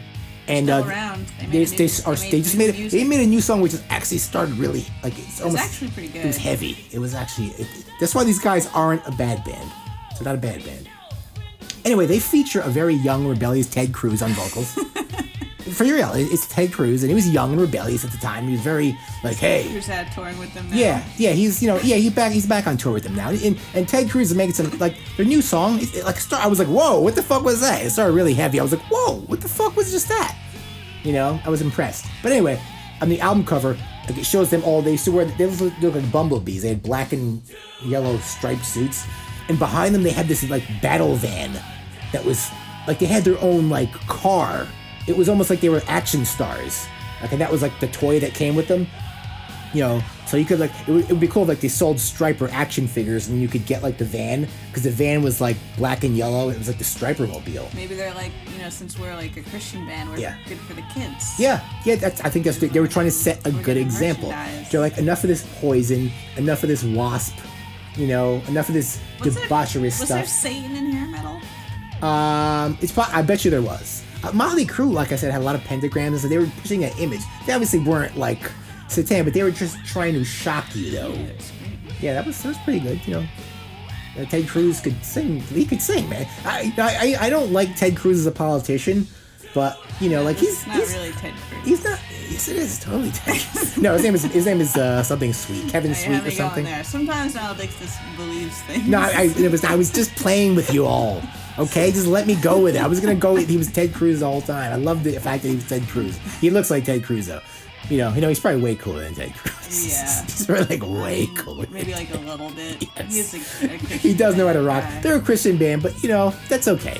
They're they're they're still playing. People still people always love these guys. You know they're, they're not they're not they're not a bad band. You know I'll I'll you know they had their own vehicle. It's kind of cool. You know they're singing for God. They they're tired of like Poison and and all these other bands acting like idiots. They're like, hey man, we don't really want that. Man. That's cool. Whatever, dude. You know. I always want to have fun in rock and roll, but I'm not gonna like make fun of you guys because you guys just want to do it for something good. Okay, so so Stryper, God bless you. To hell with the devil. To hell with the devil. They should make a doom ver- doom metal version of this song. To hell with the devil. You know. All right, this next song is the shittiest song ever. And and, and there was always this fascination with, with rock and roll, not really hair metal, of getting arrested, having sex with underage girls and getting arrested. Apparently, because this song is called 17. Obviously, it's about these, you know, Kip Winger, who was the singer for this. This is this. These guys were terrible. This was like the last of The hair bottom. metal. We're at the bottom here. Is the bottom of the ex- excessive time of hair metal, and this is was like the lowest point really. And these guys, I'm pretty sure, were like pretty like, despite trying to have sex with 17 year olds, these guys were like very not respectable. Like, just to give you an example, in the Beavis and Butthead cartoon, the kid they would make fun, the kid that the kid that Beavis and Butthead would make fun of, they were at the lowest point in the totem pole. But there was one kid lower than them. His name was Stuart, and he would wear a winger shirt. You know, Beavis and Butthead would have their Metallica and ACDC shirts. He wore a winger shirt, so that was just telling you where winger stood on this. You know, absolutely just lowest point of anyone. So, yes, he's, he's saying he's saying a 17 year old girl's old enough for him. You know, I don't. Her daddy says it's no good, but I'm just do it anyway. That's not a new theme in rock music. Obviously, Kiss does it all the time. Um, I think Kiss went Kiss went a year lower with 16, Christine 16. So you know you're going to jail. That's, that's what's gonna happen, guys. Is and you guys are pretty, so I don't know. You, you're not gonna have a good time in jail. Just want you to know. So so Kip Winger, the, yeah, these guys are crap. I think these guys sort of came back, you know, because I think they didn't do that many drugs, so they were, you know, because they were kind of wimps. Let's face it. I hate these guys. Let's move on. Goodbye, Winger. Okay, things are gonna change though. It's the late '80s now. There's a band that came out. How much more can there be? Oh, there's a lot more. Don't worry. Oh, don't worry. We have, we have, uh, you know, it's like, don't worry. We're good. We have a lot more interesting stuff to go over. Okay. There was another band from the seedy part of the Sunset Strip called Guns N' Roses, and um, they were gonna scare the shit out of everyone. This is during the height of the hair metal time. They come out mean. Okay, and uh, this would be the first nail in the coffin of hair metal. This is my Michelle from the Appetite for Destruction, and which scared the fucking shit out of me when I was a kid. Like the this is this I album know was. what you felt comfortable listening I'm not to. sure. That you know nothing at that time. Um, I don't know. I don't even know. I thought maybe Def Leppard was safe back then. Um, this just exposed the seedy side, the the the heroin, you know, in the gutter, you know, women selling their bodies for money, you know, just misery of the Sunset Strip. That's what Guns N' Roses covered. They weren't about the glamorous part but. They're like, it sucks, and you're all gonna die. But yeah, I feel like Axl, you know, he got to Hollywood. Yeah, he's from like, Indiana. He came from Indiana. He was like terrible." from yeah, like he, you know he portrays in the Welcome to the Jungle video. He comes and it's and it's shit. Okay, and Axl's gonna tell you about it. Axl actually had this conflict going with Vince Neil. Like they were gonna fight each other. It was all over. You can look up the videos. There was on MTV. Um, Axl would have killed that guy. Oh yeah. Axl would have killed you. He had anger. But anyway, hair metal was on its way out, and uh, that was very um, prevalent. There was a, a documentary called um, "The Decline of the Western Civilization" made by Pen- Penelope Spheeris. Uh, part two. Part one is about punk rock.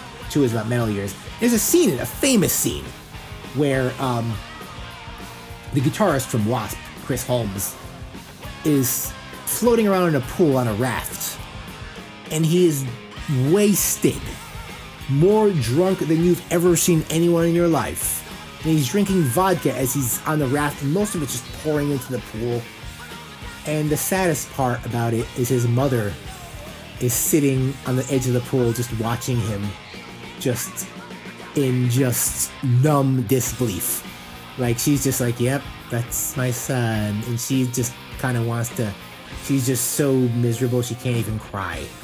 It's the lowest. It's considered what is the lowest I point. feel like I, I'll need to watch metal. this. Watch it. I think I'm yes. missing There's something. there's here. famous scenes of Ozzy, of Gene Simmons. It's a it's it's about hair metal. It's about the most ridiculous things of hair metal, and it's, it's an expose of how ridiculous it was. And this was the scene that no one will ever forget.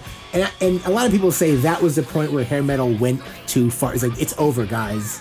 You're A floating around. vodka in the You're pool. floating around in a pool in front of your mother, and you are just I feel like that's It's- just you know it's a lot of alcoholics reach that the point. the way Penelope Spheeris portrayed, like the way she filmed it, like it's it's it's it's iconic.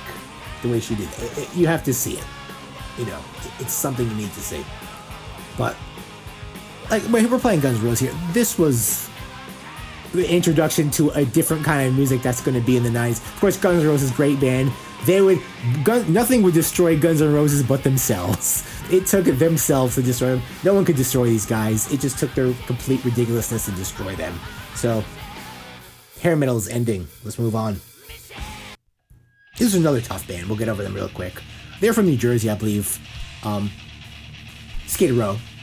Um, this song is called "Slave to the Grind," and uh, this was definitely these guys were definitely hitting it a little harder. They looked a little bit hair metal, but they were a little bit meaner. They were sort of like a poor man's Guns N' Roses, a very poor man's Guns N' Roses. Pretty sure they were from New Jersey, so they had that sort of New Jersey thing. Sebast- of course, it featured singer Sebastian Bach, known for his very nice hair and his nice voice. But um, and he's like Canadian, I think, but he's definitely a, still a thing today, you know. So Skid Row, just a honorable mention to them for um, you know, also kind of ending the whole hair metal thing, you know, but still like still like I think Skid Row and Guns N' Roses is still kind of like, you know, they kind of were they were going for the more little more edgy look. It was getting edgier. It was getting a little less glamorous. Like it was sort of paving the way for grunge to come in. You know, it was it was buttering up MTV to like change. It's like all right, we have to change this now. We have to just forget this whole hair metal thing and pretend like it never happened. You know. And I think these bands kind of ushered that in. You know, they were like that sort of transition point. So yeah, this is Slave to the Grind from uh, Skid Row, early '90s. You know, we're talking here. So, you know, but some bands just didn't get the point. We're now in the early 90s, 91, 92, 93. And some bands just, and I remember this clearly because they would play these songs on WSOU all the time. And I was like, and I remember, like, as a 12 year old, 13 year old, I was like, why are they still playing this stuff? Like, isn't, like, this is at a point where Alice in Chains was out killing everything. Nirvana was out, all the grunge bands, the whole Seattle thing was happening, Soundgarden, and it was killing. It was kick, it was killing. Okay?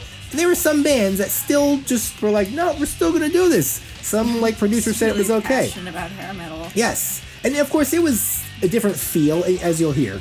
This is Firehouse. I just, when I saw these guys, it was like early 90s, I was like, what? They still had the big hair. I was like, what? I was like, you can't, you can't do that anymore. But What is this even? this is, this is post hair metal. This is what I call post hair metal. This, it was over, and no one told these guys hair metal core. This is hair metal core. That's exactly perfect. haircore. Hair core. That's what this is. What's wrong with my hair core? The hair core. That's what the, that's what Firehouse is. Firehouse. Maybe they got their song from the their name from the Kiss song. I don't know. This song is just so bad. Though I think these guys continue to Could this make. be called metal at uh, all? Yeah, it's yeah, it's really at this point, it's just dissolved into this thing. Post hair Oh, metal. That's why it's post. Oh, it- oh, there's a guitar there, yeah. But it's so wimpy. Like compared to like Motley Crue, it's just wimpy. You know, and this was like, and I think these guys would continue to make albums throughout the '90s. Like, You no, guys are making Europe tough. yeah, it just it was just awful. Like this is where it went. So Firehouse is like the perfect example of that. We just they just didn't know when to stop, and it would continue with bands like this. And this has a different sound. They, they used to play this song on WSOU all the time. Saigon Kick. Uh, what you said. This song seems a little more brainy. Like it's a, it seems to be about something brainy. I don't know what, but you know, it seems like it's a little sort of intellectual or something. A little.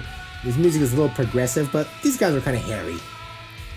But this is where hair metal is going. These guys are definitely subtle, you know, a little proggy, but they were called Saigon Kick, and um, they were definitely a thing. And I don't think they lasted. I think they kind of just made an album or two. And they, they were from New Jersey, I think.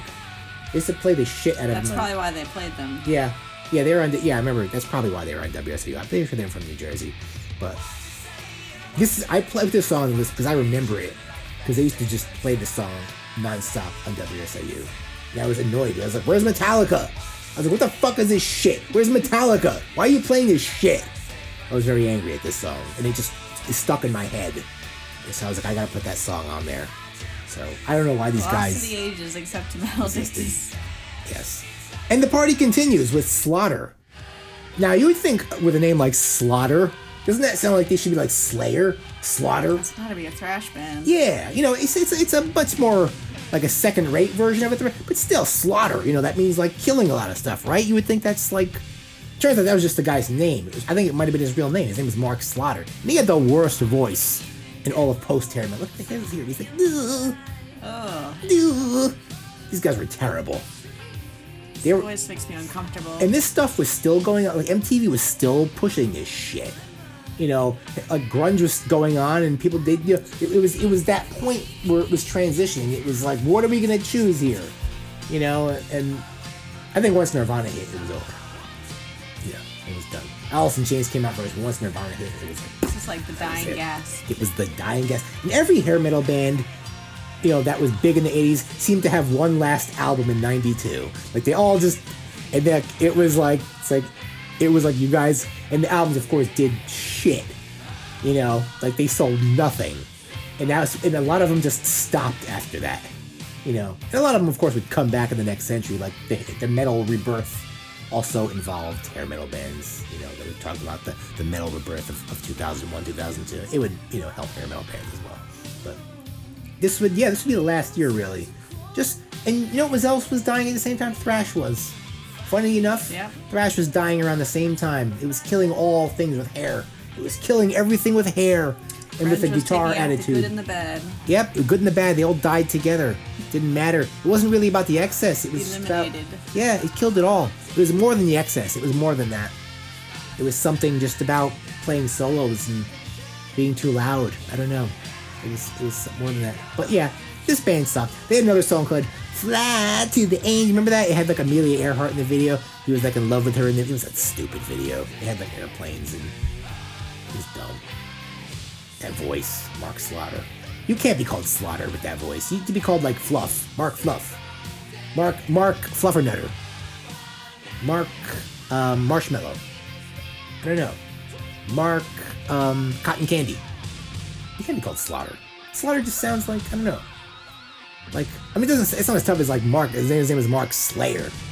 You know, Slaughter is like a very second-rate version of Slayer. It's not as tough as Slayer. Slaughter. I would. I don't know. I think this guy ruined the word I think slaughter. if this was backing up a really heavy band, you yeah, you wouldn't think about it. wouldn't think that. right.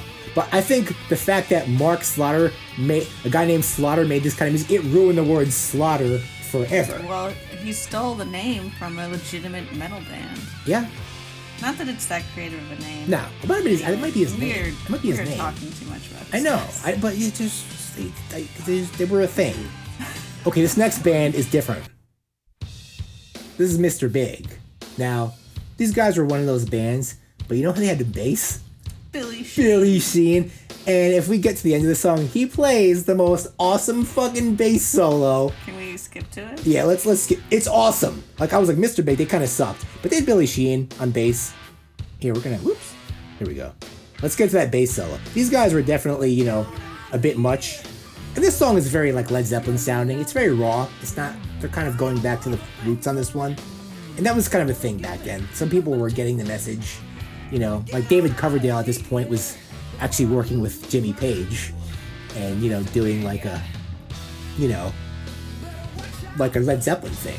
You know, suddenly David Coverdale became Robert Plant. You know, it was they were bringing that the Led Zeppelin sound was big again. You know, along with grunge, and this is kind of an example of that, of scaling it down a bit. But listen, check out this bass. You can just hear that bass of Billy Sheehan. It's just like boom. It's just killing this whole song. He's a bass guy. He's a bass guy. All right, let's let's find that bass solo. Listen to that thing. He's just killing that thing. Like, see you guys have Billy Sheehan. He's awesome. I was even back then, like, you know, there was a lot. I remember there was a guitar player in my jazz class that really liked these guys. And I was like, ah, they're not Metallica. But I knew Billy Sheehan was good though. Even back then, like, oh, but that guy's good though, isn't he? You know, that's that's fucking awesome. Yeah, that's all. This is him. He's doing that. No guitar. No need for a guitar. Billy Sheehan's like, I got this. He's like, no, I got it. I'm good. I'll handle it. I'll take the solo. Sit down, guitar player. The cover of bass player. That's how you get fired from a band. Not Billy Sheehan. No one's gonna fire Billy Sheehan. That's why, yeah, Mr. Big would love to have that part. Well, good band, not really, but Bill- Billy Sheehan. It's good for sure. He's still rocking it today, like there's no tomorrow. Yeah, that a bad song otherwise. Still killing it. Yeah. It's cringy. Yeah, Mr. Big, you know, no lasting value. Billy Sheehan, eternal. This is I hated this band. This is the last of it, extreme. These guys were kind of a little bit funky. There was definitely this um, intrusion of funk into metal at this time. and Extreme was kind of um mixing that. They were, you know, I think they were trying to get away from they're like, oh, we're gonna mix it with funk. You know, we'll be okay. Um, this band featured the guitar playing of Nuno Bettencourt, who just looked like an asshole to me. With a name like he just, he just his, his name was Nuno Bettencourt. He just looked like an asshole. He looked like one of those like guys who's like, yeah, I'm a guitarist. Look how look how beautiful I am. He's like he was like still kind of pulling that thing. You know, it's like 93 now, and it's like, ah, what is wrong with you, man? I really don't like this song. It's crap. Extreme was another crap band. But you know, the singer, Gary Cherone, would go on to replace Sammy Hagar from after Sammy Hagar got kicked out of Van Halen. Van Halen made an album called Van Halen 3, which was known as their worst album ever, and this guy was singing for them. No wonder why. Yes, everyone. Oh my this song just got worse. It's it's it's like funk metal. That was a thing. There was a lot of funk metal bands this time, and they were all terrible. Like they had horns and stuff. People were like, "What the fuck is happening?" It's like this is not the way to go, guys. They thought maybe this was a solution. I guess. So we're gonna play funk metal. It was terrible. So, and that, folks, was the end of hair metal. It was done. Grunge was in full effect. Goodbye. However, there is What do you always mean, there's however? always a however. Like time passes and people are like, "Hey, I missed that hair metal." Don't I? you know? They're like, "Hey, you know, never. I, I kind of miss those days when it used to be ridiculous." So a lot of record labels got wind of that, and um, it was a resurgence. And um, it was. Thing is, though, it wasn't a real resurgence in the same authenticity like the way thrash metal and metal came back. It was it was more authentic than ever, kind of this time it was like a nostalgic anachronism. It was it was a parody.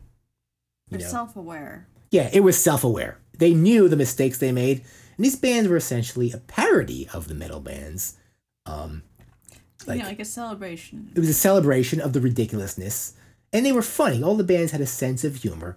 You know, it was about you know, and something like the metal lifestyle cannot You exist. can't do that in sincerity. These It can't exist. It's not legal. It's, you would get arrested for doing, you know, most of the things you did back then. You know, there's a lot more surveillance. You know, there's a lot more people watching you. You, you know, you just couldn't do it. Um, you know, the decadence and debauchery were, um, It's too cliched. yeah, it was, it was just, it it just can't. It was too cliche. It just couldn't exist. You know, it can't, and it couldn't be replicated today in mainstream music. Like, if it, it couldn't be authentic, there's no way it could be. And these bands knew that, so they were gonna make like, and you can't have a rock star like that anymore. I mean, I guess some people get away with it, very few though. Like back then, sort of everyone was a rock star, you know, and you know they don't. We, we just don't have the character anymore to be rock stars. You can't handle it today. There's too much going on. There's too much technology, so it's very difficult to be a rock star in this climate. But you know, you would have bands, and I remember when this guys these guys came out like about 20 years ago. The Darkness. They're from England. Twenty years ago? I think it's like 20 years ago. Yeah. Really? Yes, I this early 2000s. Darkness. That is not twenty years ago. It was uh, maybe 15 years ago. Early 2000s, these guys are big. They're from England, and they had a more of a dirtier sound, but they were kind of trying to relive that whole, you know, that chaos and that debauchery of the hair metal days. You know, they were trying to, they were more, they were a little more like replicating a, uh, a 70s glam metal band more than a hair metal band yeah. you know, so it was a little safer. They were kind of getting into it slowly, you know. It was sort of, it was funny music though. It was sort of a parody, you know. So they they kind of opened the doors to that whole thing. What was that hit song they had? Uh, um, Did you choose another deep cut here? this was like their second song, yeah. Uh, the, I uh, I knew their one. I, I believe in love. I believe in love. You hear that voice, you know, that ridiculous sort of falsetto. And I think they were opening, and you know, they were opening the door to like a couple of like parody hair metal, but they would all be parody hair metal bands. No one's gonna really come out Yeah. and do it anymore. I could never enjoy this because of the parody element. Yeah, like I feel like the people like this is this is contemporary of me. Yeah. Once, Yeah, um, yeah, exactly. This is your, you know, your time. and like the type of people like this is like the people who are also really into like Tenacious D. Exactly. Yes. Yes. Like- yeah. It didn't. I don't think it's really attracted the original It's fans. not for real music fans. no. Yeah, it was kind of just like Like I, I didn't listen to metal back then. Yeah. But um, yeah, this was not a gateway to metal. And I think the old metal fans weren't going to just be like, oh, it's back. This, this isn't going to do it. You know. However, there's a band. Or silly people. Yeah. That like silly things. it, it, it was silly. It definitely. I think they have an album out today. They came out with an album a few years ago. I think it's more serious because they're older now. So they're like, yeah, we're gonna make serious music like a lot of people do. But, um, and I don't think in this resurgence, I don't think a lot of bands really tried this sound. A lot of people just got into more metal things. There's a few bands, and there's one band that's really notable today, and they really are a comedy parody. However, they are completely devoid of any double entendres. They're basically like the mentors or like Gwar lyrically. Um, I've Never heard of these guys. But they're pretty popular. Steel Panther. Okay, this song is they're they're they just kind of play their debauchery over the top without any double entendres. They go right for the words in this song. You know, they actually made a guitar pedal called the Pussy Melter. It's actually a really good guitar pedal. It's like impossible to find actually, but it gives you that sound of 80s hair metal. But these guys basically go straight for it. You know, no um no metaphors. This song is called Glory Hole, okay? And it's about getting your dick sucked in the glory hole. There's no like, you're not gonna be like Motley Crue or Poison. You're just gonna use all this other language. They're saying, I'm going there. I'm gonna get my dick sucked in the glory hole. That's it. So they're, in a way, like the mentors, in a way, or like Gwar. They're like going right for it. Only they're doing it in the style of 80s hair metal, like Poison. And it's basically a parody act. They dress up and everything, and it's it's almost like a vaudeville show. Yeah, this is like a joke. It is. It's absolutely a joke. Um, but they're very popular, Steel Panther, and that's their gimmick. Because they're not they're not trying to be like offensive, really. They're- They're just saying the words, like they're just they're, they're telling you all the truths of what happened back then in plain English. They're not gonna hide anything. They're not gonna, you know, because they don't have Where to. are these guys from? Uh, I don't know. I'm not sure. But We don't need to know. We don't. It's, it's not important. These guys obviously aren't a real band. They're a comedy act. It's like a half music, half comedy act. They basically play up all the stereotypes of being a hair metal band. You know, being inspired by Poison and Motley Crue. They're just doing that whole thing. And you know, they're making a show of maybe old people. A lot of old people like to go to the show. Like, oh, that's fun. You know, it's this is how I remember it. You know, but you know, this is saying sucking is Poison or Motley Crue would never say sucking my cock. They, they couldn't say that back then. You couldn't say, you know, maybe like Wasp would say it, may- a little bit, like not even. They wouldn't even push that, and they were considered explicit. These guys blow away Wasp Yeah, with the like- language, you know. It's a little disarmed the way they're doing it. Like they're not saying it aggressively. Yeah, like, well, they're doing it. Yeah, yeah, they're doing it amusingly. Yeah, They're yeah, they're not doing it it. for meanly. comedy. Yeah, they're not doing it like you know. They're not doing it with They're any not- rage in their voice. I would say actually. Cherry Pie is more risque than this song. Yeah, cherry, because cherry pie, like they're serious. they're serious. They're like, yeah, you know, we're we're they men, and yeah, they're being like as misogynistic like, as possible there. without like knowing it. They're like, to a band like Warrant, that's normalized. That sort of misogyny back then. That's just like what? Like, what are you? These guys are like, ha, funny misogyny, funny, right? And, and no one's gonna be offended by this. They're like, oh, that's funny, yeah. We know you guys are joking, but you know, Warrant wasn't joking. Yeah. So these You know, guys are joking. you could look back at Warrant and be like, you guys are shithead. You guys are fucking assholes. You know, but these no one's ever gonna call these guys that because you know I'm glad they're having fun. they're having fun. It is funny. You know, I'd like to try the guitar pedal, the Pussy Melter. Supposed to be awesome. Everyone's like, it's awesome. But anyway, that's that's our take on the history of hair metal. That's right, I did it, and Bon Jovi's not that bad. So what did we learn from this episode? I feel like it all went in, went out, one ear out the other. Is it one of those things again? Is- Are, are we gonna know less about hair metal after you know, listen to this? less. That's what I do. Can we turn this song off? Oh, sorry. yes. Um, so yeah, that was our show on hair metal, people. Um, I'll, I'll probably do more ridiculous episodes on worst forms of music. I just think it's. I mean, none of the song. I mean, some of the songs are terrible. Yeah. But even for the best ones, it's like at the same time, like the glory days of thrash was happening. Yeah. Yeah, absolutely. Um, It's like Yeah, So at the even same the, time. even it's even the stuff where you're like, this was good. Like this is the good Motley Crue album. It's like yeah. whatever. Like I've learned to like this. You know, for hair metal.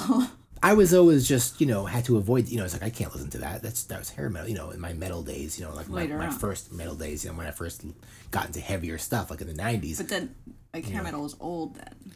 yeah, it was definitely, you know, it was like this forgotten thing that would never come back. You know, no one ever thought it would ever come back. Most of those bands were dead, you know, at the time. They were just the lowest point possible. Of course, a lot of regular metal bands at the time when I was listening to my heaviest music were dead. Even Metallica was kind of in a very low point. You know, Megadeth was dead, Slayer was dead, Anthrax was dead. You know, they were all dead.